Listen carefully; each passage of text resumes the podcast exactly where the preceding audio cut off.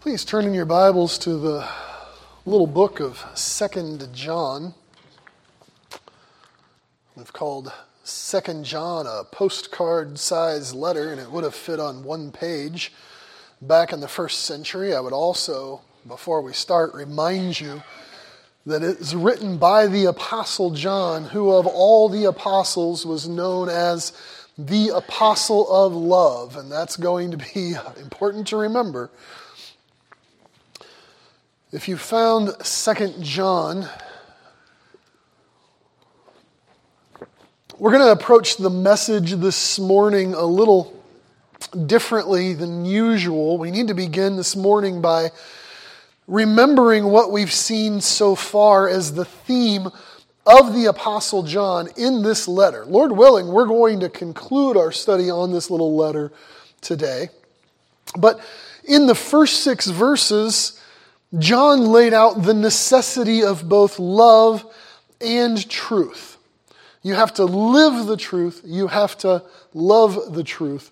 These twin virtues of truth and love are inseparable.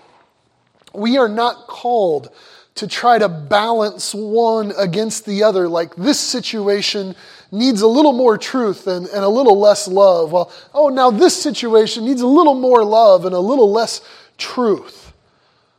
Since Jesus lived a, a life of perfect truth and love, he's our example. Jesus has set an example in truth and love in everything that he said and, and in everything that he did. Jesus declared himself to be the truth, and he demanded his disciples be identified in their displays of love. And so look at the first six verses again. We'll read them just so you can see how John insists Truth and love are inseparable. The elder unto the elect lady and her children, whom I love in the truth, and not I only, but also all they that have known the truth, for the truth's sake, which dwells in us and shall be with us forever. Grace be with you, mercy and peace from God the Father and from the Lord Jesus Christ, the Son of the Father, in truth and love I rejoice greatly that I found of thy children walking in truth, as we have received commandment of the Father. And now I beseech you, lady, not as though I wrote a new commandment unto you, but that which we had from the beginning, that we love one another. And this is love, that we walk after his commandments. This is the commandment that, as you have heard from the beginning, you should walk in it. Now, I want us to be perfectly clear about that background because unless we are firmly rooted in these twin virtues of truth and love, we're going to misunderstand what the rest of this letter has to say. In the first six verses, John has stressed truth and love, and he is not going to abandon that theme in the middle of this tiny letter. However, at verse 7, the letter does take a sharp turn, a turn we're only going to follow by embracing the biblical foundation that he's established in the first six verses. Truth and love never oppose each other.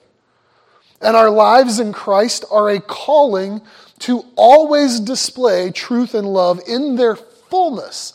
But sometimes, I think you'll agree, that ain't easy. You've experienced times in your life where you have opened up the Bible and find what seems clear on paper presents a challenge in practice. The reason John is writing is because the folks who have received this letter are facing one of those kind of practical challenges. Specifically, how are they supposed to show Christian love to those who are denying the truth? Sometimes there's people who are denying the truth by the message they proclaim. Sometimes there's people who are denying the truth in the lives that they live.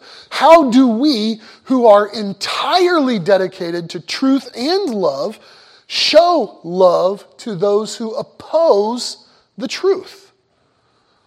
Verses 7 through 13, John answers that question. And I think his answer might surprise some of us, because it requires a radical readjustment of our ideas of love. So let's read, starting at verse 17. For many deceivers are entered into the world who confess not that Jesus Christ is come in the flesh. This is a deceiver and an antichrist. Look to yourselves that we lose not those things which we have wrought, but that we receive a full reward. Whosoever transgresses and abides not in the doctrine of Christ has not God. He that abides in the doctrine of Christ, he has both the Father and the Son. If there come any unto you and bring not this doctrine, Receive him not into your house, neither bid him Godspeed, for he that bids him Godspeed is partaker of his evil deeds. Having many things to write unto you, I would not write with paper and ink, but I trust to come to you and speak face to face, that our joy may be full. The children of your elect sister greet you. Amen. What we'll learn from the text this morning and I will repeat this statement several times this morning. Since truth and love are inseparable, we cannot embrace any situation which requires a denial of truth from ourselves or a misrepresentation of truth to others. Now, we're going to examine this, the text this morning in, in two main points. And we'll, we'll, I'll have a little bit to say about the conclusion in verse 12 and 13. But the main points are the necessity to define truth in verses 7 through 9 and defend truth in verses 10 and 11. So, defining the truth, verses 7 through 9. Last week, one of our main points of the message was that truth, if you remember, truth is knowable. John writes up in verse 1 of other Christians as they have known the truth. We need to recognize from the context that John's not only arguing that the truth is knowable, but he assumes that the readers of this letter actually know the truth. He says something very similar, if you remember, back in 1 John. In 1 John 2, verses 21 and 22, he says of that letter, I have not written unto you because you don't know the truth, but because you know it, and that no truth, no lie is of the truth. Who is a liar but he that denies that Jesus is the Christ? He is Antichrist. He denies the Father and the Son. Anyone who held or promoted doctrinal error in regard to Christ, John bluntly calls them liars. They are deceivers. But remember, for John, truth is not only something that you know, it's also expressed in the things that you do. Truth is what you believe, and truth is also how you are to behave. And so, just prior to our text, up in verse 4, John said he greatly rejoiced when he saw some of the believers from this church who were walking in truth, walking in the commandments given to the Father. They were living truth. I think the context would tell us that John rejoiced to see it because some of the folks in that church had gone out into the world, and in the process of going out into the world, they were perhaps unwittingly entering enemy territory, a place where there were out there some so called Christians who in reality denied Christ himself and lived immoral lives. In verse 7, he's going to describe them as like evangelists of error. I mean, he uses very blunt terms. Look at verse 7 and see how deception is against Christ. For many deceivers, are entered into the world who confess not that Jesus Christ is come in the flesh. This is a deceiver and an antichrist. Now, look carefully at what John says in verse 7. He does not say many deceivers are in the world, although that would be true. It would hardly be a shocking revelation, right? He says they've entered into the world, right? If John, in the way he pictures the world, is well, you have the family of God, and outside of the family of God, you have this evil world system. He says some people have entered into the world. Where do you think they came from? Did they come from Mars? They have entered into the world. I think the letters of John's written is going to show us they've entered into the world from inside of Christianity itself. And given the connection of this letter to John's first letter, and remember, he's, he's about to call these deceivers antichrists, right? I think we can identify these dangerous folks that John's talking about. Listen to 1 John 2, verses 18 and 19. You might remember this from the first study in 1 John. He says, Little children, it is the last time, and as you have heard that Antichrist shall come, even now there are many Antichrists. His, hereby we know that it is the last time. They went out from us, but they were not of us. For if they had been of us, they would no doubt have continued with us. But they went out that it might be made manifest they were not all of us. These deceivers had defected from Christianity itself, most likely from inside the church at Ephesus, who I think John's writing the first letter to. And their going out proved that they were never part of the family of God.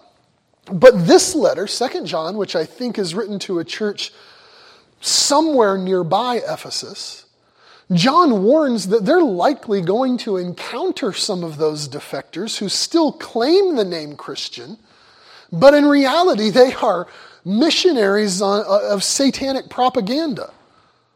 They deny the truth about Jesus, John says in verse 7. They're lurking in the shadows of every kind of false teaching is a misunderstanding and misrepresentation about the person and work of Jesus. That can happen in many different ways. A, a false teacher might deny that Jesus is fully and eternally God. They might deny that he is, in fact, the uncreated creator. They might deny that he was born of a virgin or deny that he lived sinlessly and he died on the cross on behalf of sinners. They might deny that he physically and literally rose from the dead. In this case, John says specifically he's concerned about those who do not confess that Jesus Christ is come in the flesh.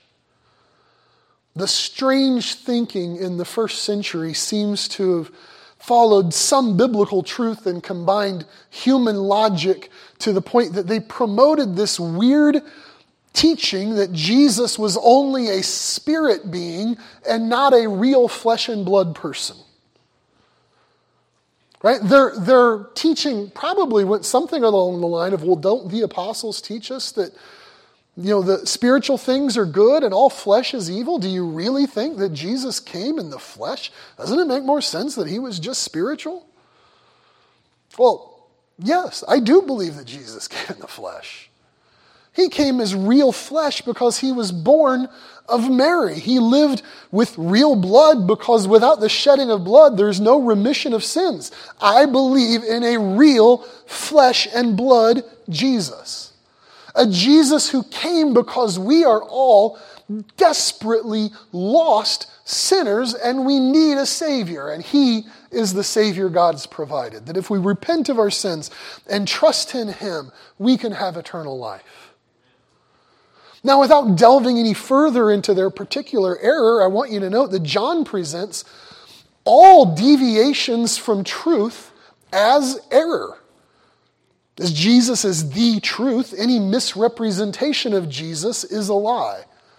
It's a deception, and such deceptions are not innocent. They're never unimportant. John says those who proclaim these things, he calls them deceivers and antichrists. John's the only writer in the New Testament to use this term antichrist. But other writers identify that there is this future character known as, uh, in other places, the man of sin, the son of perdition, the, the lawless one. The Antichrist is coming at some point in the future. But we don't have to just say, well, that's the future, because John says repeatedly the spirit of Antichrist is here, right now. In many ways, you may, you may know how I've tried to teach that the kingdom of God is something that's coming, but the kingdom of God is something that exists already. We talk about the already not yet kingdom. Well, can I apply that idea to the already not yet Antichrist? Right? There's, a, there's Antichrist coming, but there is already an Antichrist spirit in the world that is promoting deception, denying the person and work of Jesus.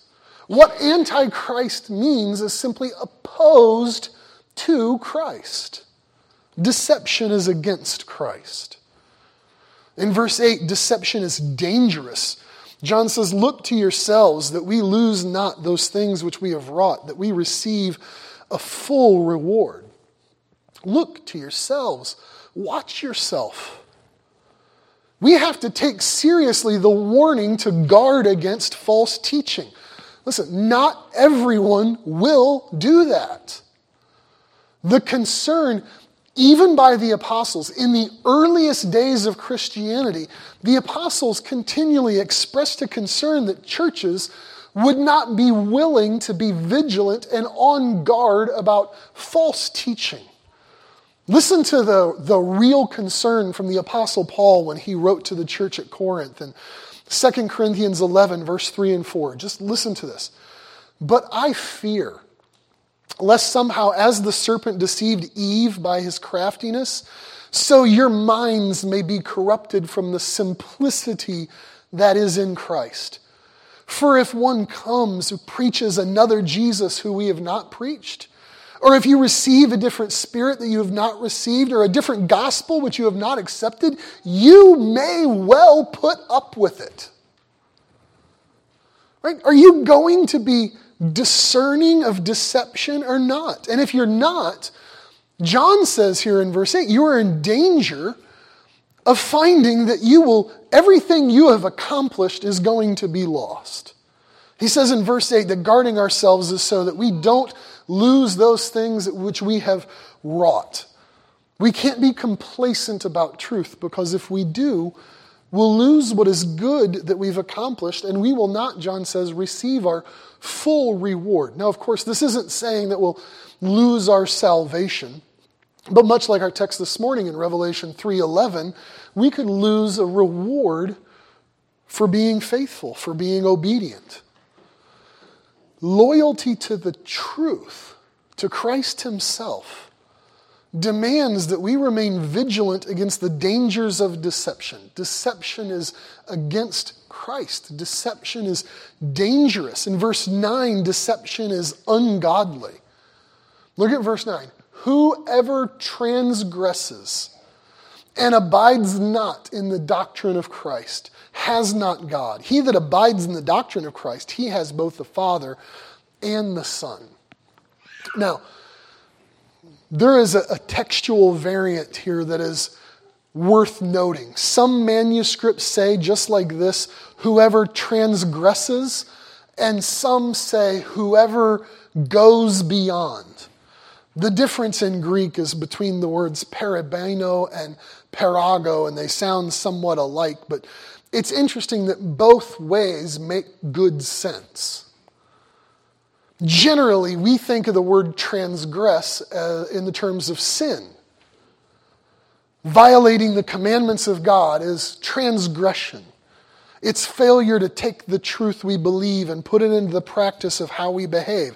And so John says here that such a transgression is not abiding in the doctrine or the, the teaching of Christ. Remember, John describes truth as both what we believe and how we behave. If you live in a manner that doesn't reflect the truth, he says such a person does not have God. On the other hand, if the meaning is whoever goes beyond, then it means whoever goes beyond is not abiding or remaining in the doctrine of Christ. There, the idea would be that there is an established apostolic truth is declared in the New Testament through the inspiration of the Holy Spirit. You are called to declare that truth, to live that truth, to believe that truth. And if you declare something that is beyond, if you go beyond that truth, then you're not abiding in that truth.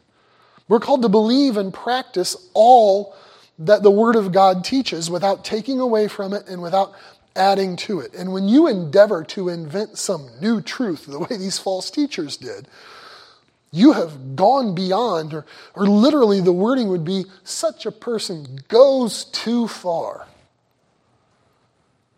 Either way, whether this is a concern about the behavior of a deceiver or the doctrine of a deceiver, either way, you can identify deception as John says it is not living in line with the teaching of Christ. And his assessment is blunt that person does not have God. Only the individual who lives, who abides in the teaching of Jesus, has both the Father and the Son. Belief and obedience go hand in hand for the disciple of Jesus. If you, if you say that you obey the teaching of Jesus, but you don't believe the truth about Jesus, then you're not really obeying him because your lack of belief is a rejection of the Messiah who said, Believe in God, believe also in me. On the other hand, if you say that you believe in Jesus, but that you won't obey Jesus, then you don't really believe Jesus. Your refusal to obey him is a rejection of the perfect man who said, If you love me, keep my commandments. For these deceivers who've gone out, these evangelists of evil, disbelief and disobedience marked their lives. As such, John says they don't have a relationship with the Father, they don't have a relationship with the Son. Verses 7 through 9 is John's means of defining the truth. But now, defending the truth, he gets to that in verses 10 through 11. And to grasp verses 10 through 11, it's going to help for us to go back to a first century mindset. If you were in the first century traveling outside of your home area, you weren't going to be able to book some quick lodging on Travelocity or Priceline. Right? That's not to say that there weren't inns and lodging available to be purchased, but it was expensive and it was also both unsafe and unsuitable for Christians most times. Like lodging houses were generally either taverns or brothels. Right? Christians were not going to stay there. And it's for this reason that the New Testament frequently encourages what we call Christian hospitality. If you remember, one of the qualifications of being an elder is that you are hospitable, right? You'll show hospitality. The, in, in Hebrews 13.2, the writer of Hebrews admonishes right? Don't forget to show hospitality to strangers, for some people, in doing so, have unknowingly entertained angels. You can well imagine how some of these Christ denying traveling missionaries of deceit would take advantage of Christian hospitality. There are accounts outside of Scripture of writers who talked about these charlatans who would claim the name of Christian in order to essentially live off Christian kindness. The apostle Paul actually warned about this in 2 Timothy 3 6. He writes about this sort that creep into houses and entrap the gullible. You can see where this is going, I think. Some churches in Asia Minor outside of Ephesus either already had or were about to encounter these antichrist defectors from the church at Ephesus. And they'd received a copy of John's first letter with all its warnings and admonitions about showing love in our actions and demanding truth in doctrine. And it's quite possible that they wrote to the Apostle John and asked, Now what? Now what are we supposed to do? Truth demands that we reject false teachers Love demands that we show hospitality. In this situation, aren't truth and love at odds with each other? So, John very briefly writes this letter as an answer. There's no compromise between truth and love. The uncompromising answer is rejecting all untruth is an act of love. Let me say again since truth and love are inseparable, we cannot embrace any situation which requires a denial of truth from ourselves or a misrepresentation of truth to others. Look at verse 10 and see how John says to decline aid to deceivers. The beginning of verse 10, he says, If there come any unto you and bring not this doctrine, receive him not into your house. Don't let him in. Don't, don't put him up in your house. I know this sounds harsh, and in fact, it is written in such a harsh manner that some Bible commentators over the years have essentially concluded that John was wrong. There was one guy named C.H. Dodd who said, Look, this must have been some kind of emergency situation, and yet, even in that situation, I don't think I would do this. Another said, This this can't be a continuing Christian mandate. Love must find a way. But listen, this is love's way. We have to understand that. John is not ambiguous here. You cannot accept false beliefs and false behaviors, turning a blind eye to truth in the name of love.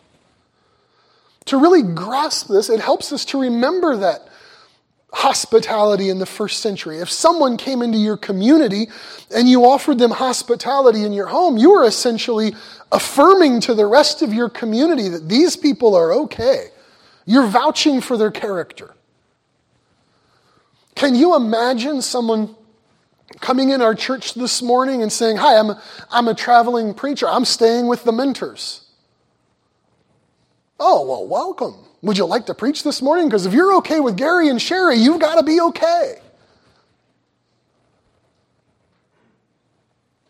In such a circumstance in which some visitor who endorses false belief and, and engages in bad behaviors it would endanger the faith of the household that put them up, but it would also endanger the spiritual lives of all those they encounter as a result of that hospitality. And so John says, look, don't let them use your home as a base of operations. Don't offer them support and assistance so that they can more effectively deny the truth. Now, he's not saying don't talk to them. Don't, don't invite them in and give them a glass of water. Don't engage them in spiritual discourse, proclaiming to them the truth about Jesus. 2 John verses 10 and 11 have frankly been misused as if it gives a person apostolic authority to be a jerk. John is not saying withhold any kind of kindness, but he's addressing this real pressing, pressing issue to say don't offer them support, don't lend them aid in their mission, don't give them the credibility of looking like they have your approval. Then he goes beyond saying decline aid to deceivers, and at the end of verse 10, all the way through verse 11, he says to disassociate from deceivers. Picking up at the end of verse 10, he says, Neither bid them Godspeed. For he that bids him Godspeed is a partaker of his evil deeds. The term Godspeed is one of those old Englishisms that has not really stood the test of time. The Greek word here is chairein. You might remember that I talked about it last week as being a common word of greeting in the first century. John says, don't even offer them a greeting because when you offer them a greeting, you are participating in their evil works. Again, John's not advocating here being a discourteous person in the name of Christ, but to give this warm welcome, the word here actually comes from the word meaning rejoice. To give a warm welcome to a false teacher who John has just shown as a deceitful antichrist is not a show of love to them or a show of love to your neighbors. Even giving that kind of verbal affirmation makes you a participant in their evil work. And again, I know that that sounds harsh. I like what John Stott has to say about this verse. He says, If John's instruction still seems harsh, it is because his concern for the glory of the Son and the good of men's souls is greater than ours, and because the tolerance on which we pride ourselves is in reality an indifference to truth. Living, out, living this out in any kind of practical manner today is going to get you labeled as harsh or unloving, intolerant. You belligerent Pharisee. Especially in our society in which we have embraced tolerance as if tolerance is the pinnacle of love. It's not. There is a difference between love and acceptance, between love and approval. Love is demanded from us by our loving Savior who loved in everything that he ever did at every moment. But that love that he showed was paired with truth in all things. And so, if an individual who is in opposition to the truth if you encounter that individual and their opposition to the truth, the most compelling way to show and display love to them is by showing them that you love the truth. Now, is that a violation of love? No. Think of it this way if I'm engaging in some activity which is destructive to myself or others, the demands of genuine love is that you don't offer to assist me in that destruction. These false teachers were not only in danger of eternal wrath themselves, but they were also drawing others toward it. And so, what is a Christian to do to display love? To ignore the truth? To, to smile and nod? To greet them and say, Hey, brother, I hope you have a productive day, damning yourselves and others.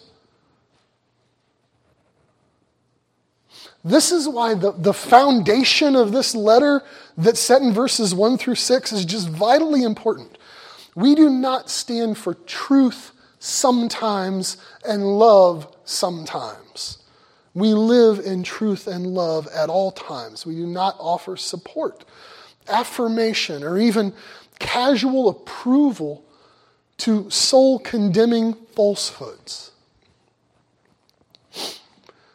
Now, let me just offer a word or two of practical application. And I feel like this is important since I don't think Joel Osteen is going to show up at your door tomorrow and ask if he can spend the night.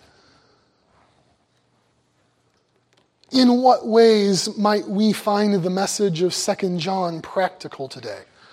And let me say, as I guess as a qualification, thus saith Jason, not thus saith the Lord, although I will say I think I have the sense of the Spirit here in the examples I'm going to give. So let me offer four modern practical examples of this principle that John has given us.